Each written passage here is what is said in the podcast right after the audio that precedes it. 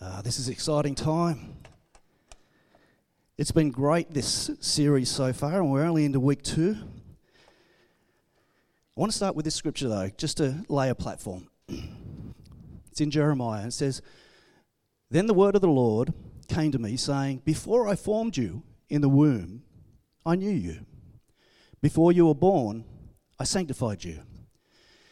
God formed us, He created us right at the beginning, right at that initial point of conception, God was in the mix of who we were about to become, who we were formed to be. I love that picture. I heard a preach. We went down to Wollongong a couple of weeks back to visit our son down there, and the pastor um, preached a message about being formed, filled for function. And I always thought about that whole message of being created. But then I sort of, that, that word form just transformed the way I see how God made us. He shaped, He molded, He formed. See, there's something amazing about an image. And I want to say this morning an image is an amazing thing. It can either be a reflection or a projection.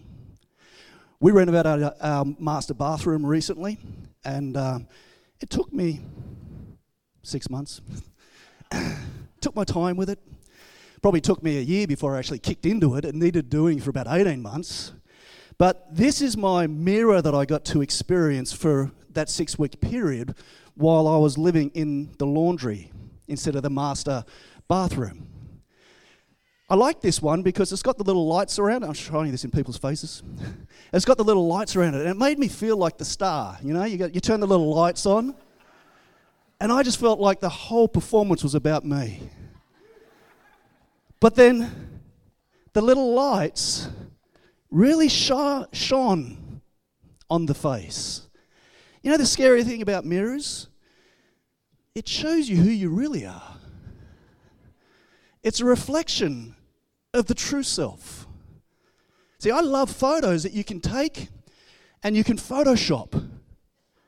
You see something you don't like. It's amazing now with some of you can actually Photoshop somebody with a simple app, Photoshop them completely out of the photo. They're just gone. I'd like to do that with my nose when I look in the mirror. Shrink it a little bit. My wife pointed out last week while we are away on a romantic weekend that I now have creases in my earlobes. Try to unsee that every time you look in a mirror. How do I get rid of that? Trying to pull it out. The big bushy eyebrows that look like caterpillars that I've got to shave every couple of weeks from the point I hit 50 the potato patches in the they're ref, it's a reflect. I can't do anything about it. I can Photoshop a picture. I can project it up on. I can look beautiful. I can give myself more hair, fix the receding hairline. But a mirror reflects who I really am. Can I ask you, how should we live? Should we live as a reflection or projection? It's a reflection. That's what God has called us to be a reflection. See, it says in, Paul says in Ephesians, but that is not the way you learned Christ. Assuming that you have heard about him and were taught in him, as the truth is in Jesus, to put off your old self, which belongs to your former manner of life and is corrupt through deceitful desires, and to be renewed in the spirit of your minds and to put on the new self, created after the likeness of God in true righteousness and holiness. See, we learn in chapter 2 from Peter Scazzero in the Emotionally Healthy Spirituality that awareness of self and your relationship with God are related, intricately related.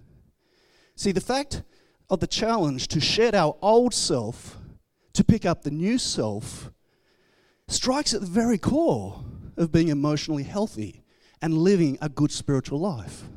That ability to realize that we are meant to be a reflection and not a projection. To be able to be aware of who we are. See, Augustine wrote, St. Augustine, How can you draw close to God when you are far from yourself? Let that picture just settle for a second. How do you draw close to God when you're far from yourself? See, God created us to be who we are.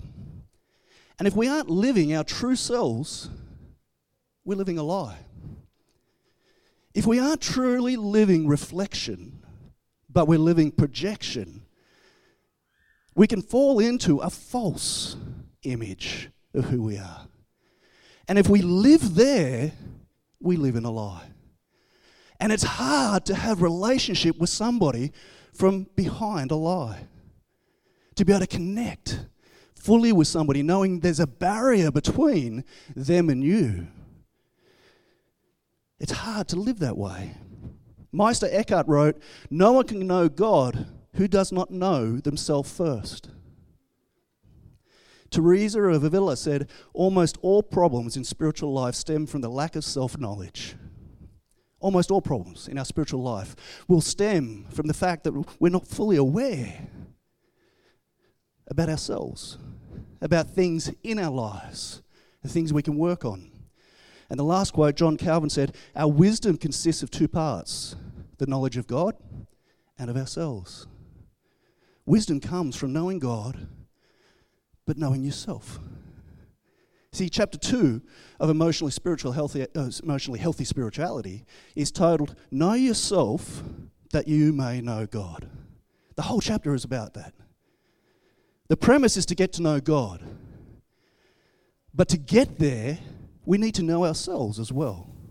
We need to know who we are, how we live. And a big part of what Peter writes in this chapter is about our feelings. Oh, don't go there. Feelings. We don't to be talking about feelings. See, Christians, is this true for your life? Christians, unfortunately, get taught that feelings can be wrong. They can be untrustworthy. They're unpredictable. Is this true? I know that in my early years of Christianity, it was in my life, I was told that feelings weren't something to be trusted. So there's a teaching out there that says this, but I got to tell you, this teaching is wrong. So wrong. Because Genesis 1:27 tells me this. So God created man in his image. In the image of God he created him, male and female he created them. You and I have been created in the image of God. We are a reflection of Him. He has formed us to be like Him. We feel because God feels. We feel because the one who shaped us the one who formed us, the one created, who created us to be an image and a reflection of Him, is one that feels. God feels. Right through Scripture, you'll see this. He feels delight. In Genesis, it says, God saw that it was good. It was very good. That brought delight to his heart. He experiences and feels regret. The Lord regretted that he made man. This one is a struggle that most of us probably wrestle with a bit. He's a jealous God. His own words I, the Lord your God, am a jealous God in Exodus. God is a God who feels. He feels anger. Not only anger, but in Jeremiah it says the fierce anger of the Lord. He's an emotional being, he's a feeling being. He feels compassion, distress, joy, but best of all, he feels love. He feels. Because he feels, we feel. We've been created in his image. He put those feelings, those emotions, those experiences in us when he formed us in the mother's womb, when he shaped us. See, God is a God who feels. And feeling is an essential part of our humanity. It's a part of who we are. We've been made to feel. See, when we ignore our feelings, we become less and less human. when we become people that live a projection of life and we do away with particular areas that God has shaped and formed and put within us, then we actually become less human. But when we live a life of reflection, grabbing hold of who God has created us to be, saying, Thank you for these things you've put within us, and we reflect His love and His grace and His mercy and the true being that we're called to be, that is the way we're meant to live a life of reflection, not a life of projection. See, we all want to hear God speak to us, don't we? We long for it. We seek it out. And there's so many ways we do that. We do that through seeking out prophecy. When somebody lays hands upon us and speaks the word of the Lord over us. We do that through His Word. We read His Word, whether it be morning, night, wherever it is. But we will read it for Him to speak through His Word to us, through songs. Those that love worship will sit there of a Sunday morning and God will speak to them through a song, a word that just comes forth, and it's like, oh, wow. Through the words of others. But for some of us, for some reason, we don't expect God to speak to us through our feelings. Or we believe that lie that we're taught earlier in Christian life that feelings are wrong. But what if feelings is just another way that God uses to speak to us? What if they are just a tool that He uses to guide us, to lead us? What if, because we don't know ourselves well enough, that we've ignored our feelings long enough and lived a life of projection strong enough that we are missing out on an amazing way God tries to communicate to us? We've pushed it down. We've projected what we believe others expect us to look like, act like, be like. Our bodies are designed by God. As we said at the beginning, He shaped us, He formed us, He molded us in our mother's womb. Our bodies are designed by God to respond physiologically to feelings. We have physical responses to a feeling or an emotion we experience. Is it possible in certain situations that God uses this thing, this thing that's got hairy ears, bushy eyebrows. You know what I hate? Those grey ones. What I hate about a mirror as well. Every now and then I'll look in the mirror to shave of a morning. There's this hair about this long coming out of my forehead, right in the middle. And I sit there and think, who has seen this over the last couple of weeks and said nothing? I digress. Is it possible that through this body that God created, this vessel He chooses to dwell in, that He will use this thing to communicate with us? He's on the inside of us, He dwells within us. We are made in His image. We experience everything He experiences. So, therefore, wouldn't He use everything He put in this to talk to us, to lead us, to guide us? Does He try to speak through us, to us, through a knot in the stomach?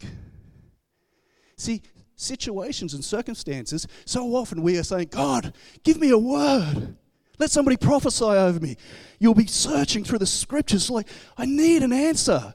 But then when you sit there and you pray about it, and suddenly you, oh, that knot in the stomach, is it possible that's God?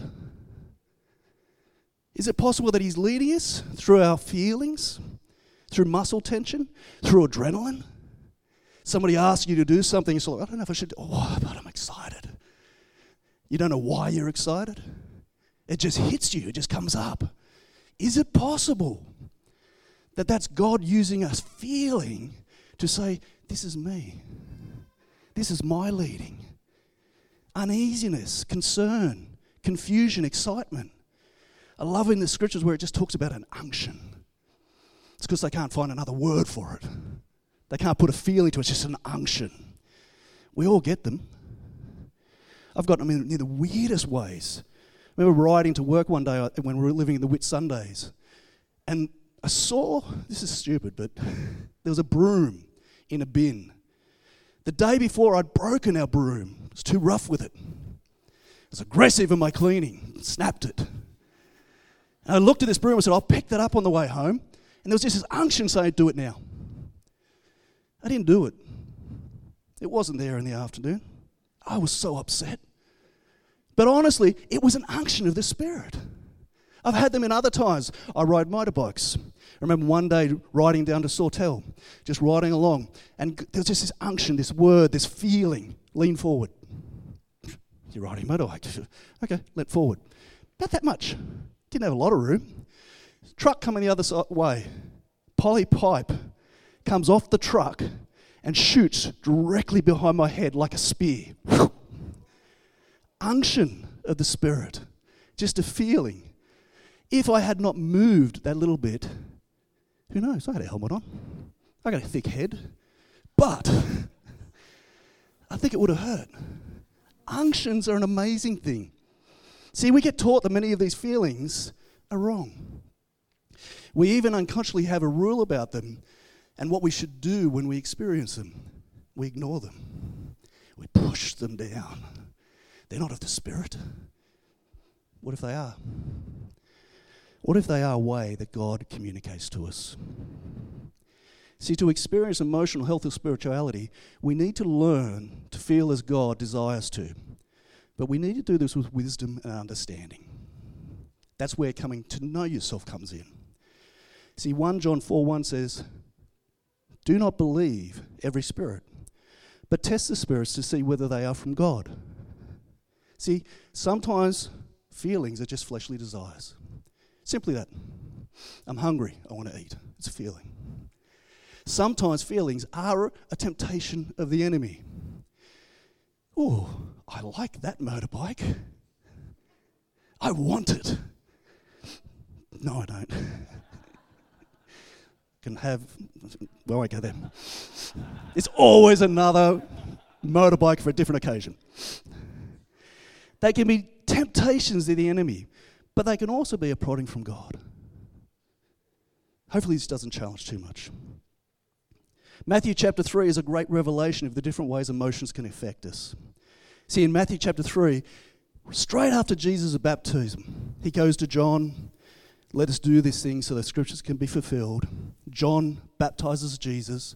Jesus comes up out of the water. He sees heaven open above him, like and the Spirit descend upon him like a dove. And then we hear this voice from heaven.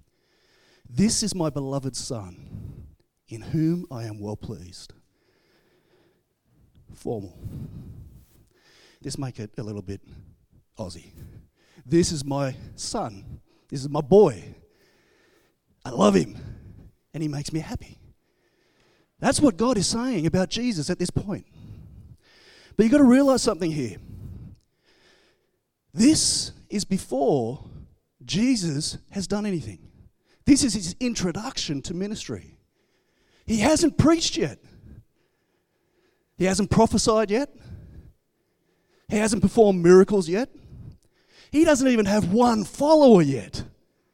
And here you've got the Father in heaven saying over this creation, this being that he formed, saying, I am happy with him. I love him just for who he is. Just for who he is, right here, right now, my love is full. Doesn't matter what he does, just for who he is.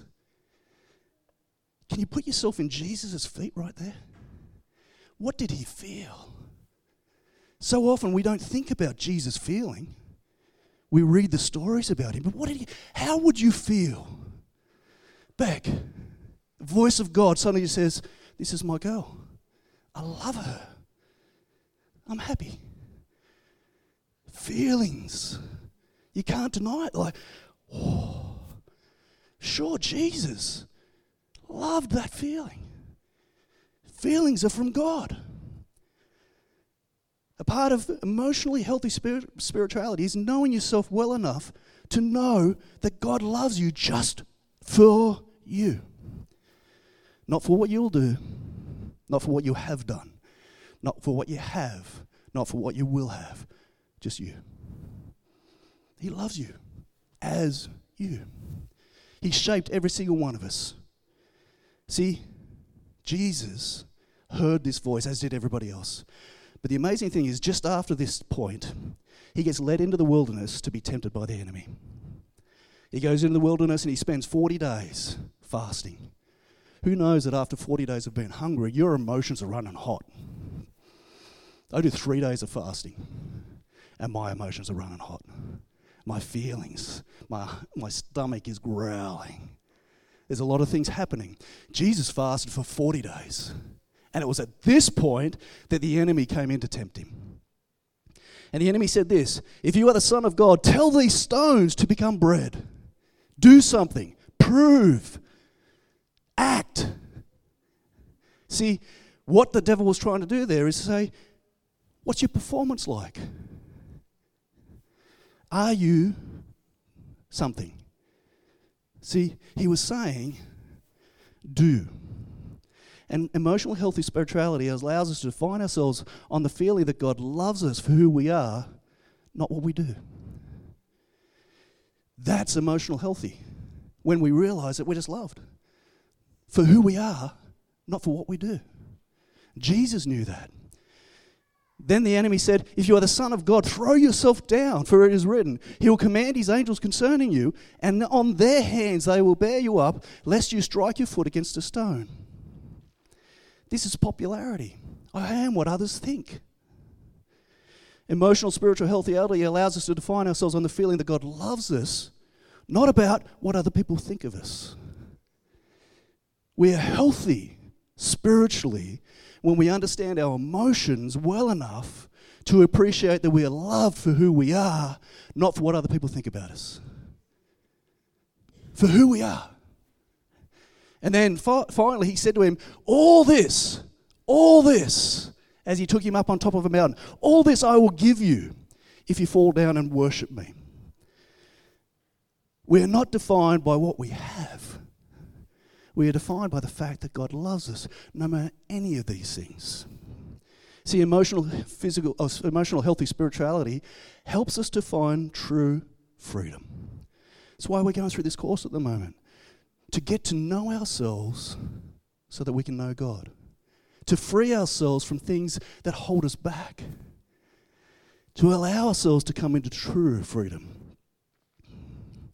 It helps us to no longer need to be someone special in other people's eyes. One of the most liberating things we can experience when we just say, This is me. This is me. Doesn't matter what other people think. All it does matter is what God thinks. This is me. My entire life in ministry, I've tried to project that, that I'm the same on the platform that I am in my house, that I am in my work. I just try to live who God's created me to be. And I think that's a challenge for all of us to live that way. Not to worry about performance, popularity, or possessions, but to be defined by being loved by God simply for who we are His creation, His being, his shape, his reflection. Straight after the temptation in the wilderness, Jesus begins his public ministry. Remember this generations of Hebrew people were waiting for the Messiah. Generations of Hebrew people were waiting for the deliverer. They were waiting for the chosen one. And they had visions and expectations of what this Messiah was going to be like. In their mindset, they already had an idea what Jesus was going to look like. They had their own expectations of how he would look, how he would act, how he would perform, who he would associate with, what he would do and what he wouldn't do. Surprising thing. Jesus wasn't what people expected. In many ways, he was the exact opposite of what they expected. They expected a warrior, he came as a lamb. They expected a soldier that would deliver them from the rule of the Roman Empire. He came as a peacemaker. He came in so many opposite ways to what the people projected upon him. In their mindsets, forced upon him how he would look, act, be, respond. And he was the opposite to so much of this. Can I tell you something? We love Jesus, but he disappointed so many people in his time. He disappointed them because he wasn't what they expected. But he didn't care. That's what I love about it. He did not care. He did not care that he didn't measure up to their expectations because he had a father who had just said a little time earlier, This is my son. I love him. I'm pleased with him just because who he is. Not because what you think he's going to do. Not because he acts the way you want him to. Just because he's him. Jesus knew himself. He knew his emotions. He knew his feelings. And he knew that he could trust God to lead him in his life to fulfill that which he would call to do. But he had to be emotionally healthy to be able to spiritually act. Love that about our Lord. See, one of the keys that we hear from chapter 2 of Peter Stuckut's, Peter's book, forget about that. One of the keys to the emotional healthy spirituality we see in Jesus' life is that he regularly drew away to spend quality time, quiet quality time with his Father. Regularly. Often and after a strenuous time, a testing time, draining times, discouraging times, exciting times, uncertain times. Does it sound like 2022? Does it sound like the last couple of years? Does it just sound like life? What did Jesus do with life? He drew aside to be silent with his Father. He would leave everything and everyone behind to experience some silence and stillness before God. the devotions have been great. But I will be honest. They start with silence and reflection. Two minutes. They end with silence and reflection. Two minutes. I think I've done that once in the last week. I struggled with it. It's easy to download the devotional and have it playing there next to me while I shave. It's easy to have it in the car as I drive to work. I've done my devotional.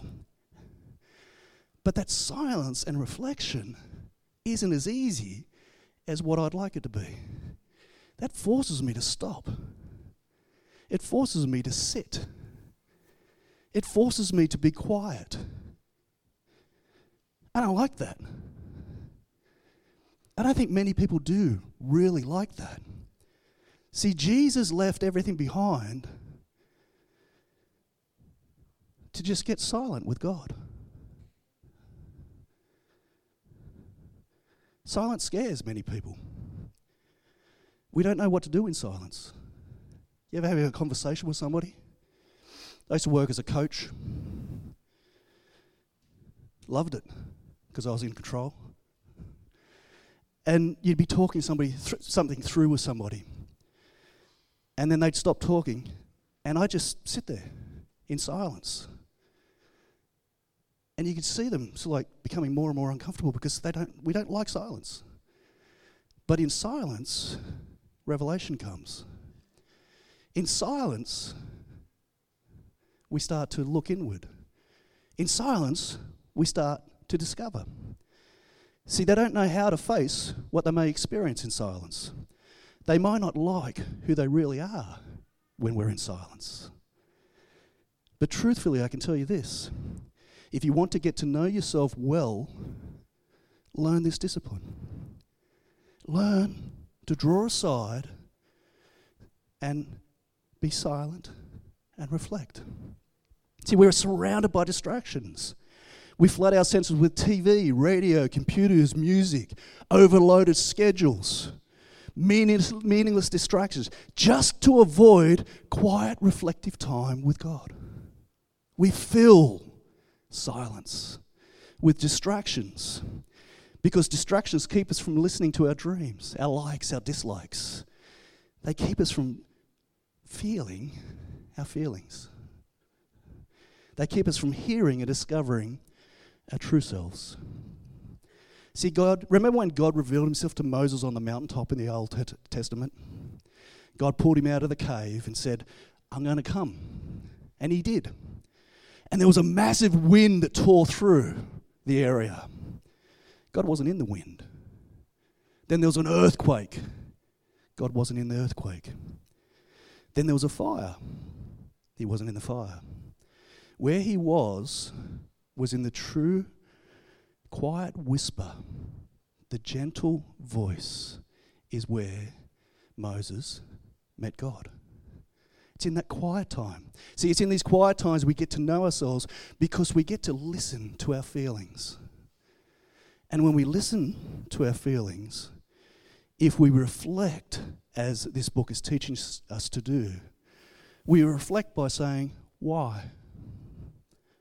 Why? You reflect on a situation. You reflect on this, the feeling you had in that situation. And then you say, Why? Why was I angry then?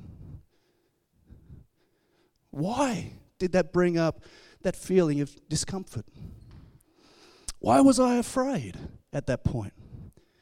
Why was I discouraged, confused, anxious, excited? Why did I feel what I felt? That's getting to know yourself. That's getting to know trigger points. That's God speaking through what He created to say, hang on, take a moment.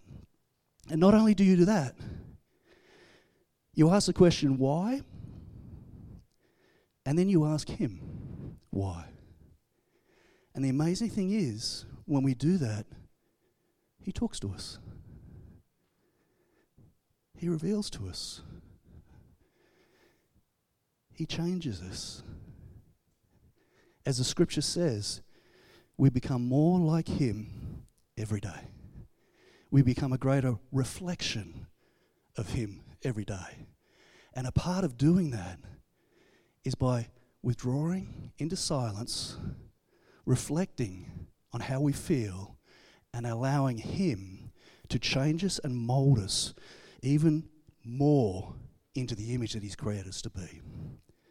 See, in conclusion, let me say this to help us on this journey of achieving emotionally healthy spirituality, do things differently. It's hard, as I said, for me at the moment to do that silence and reflection. But I'm going to make myself do it. Draw aside, get into that uncomfortable place of silence and reflect. Why do I feel this way? What are you trying to say to me, God?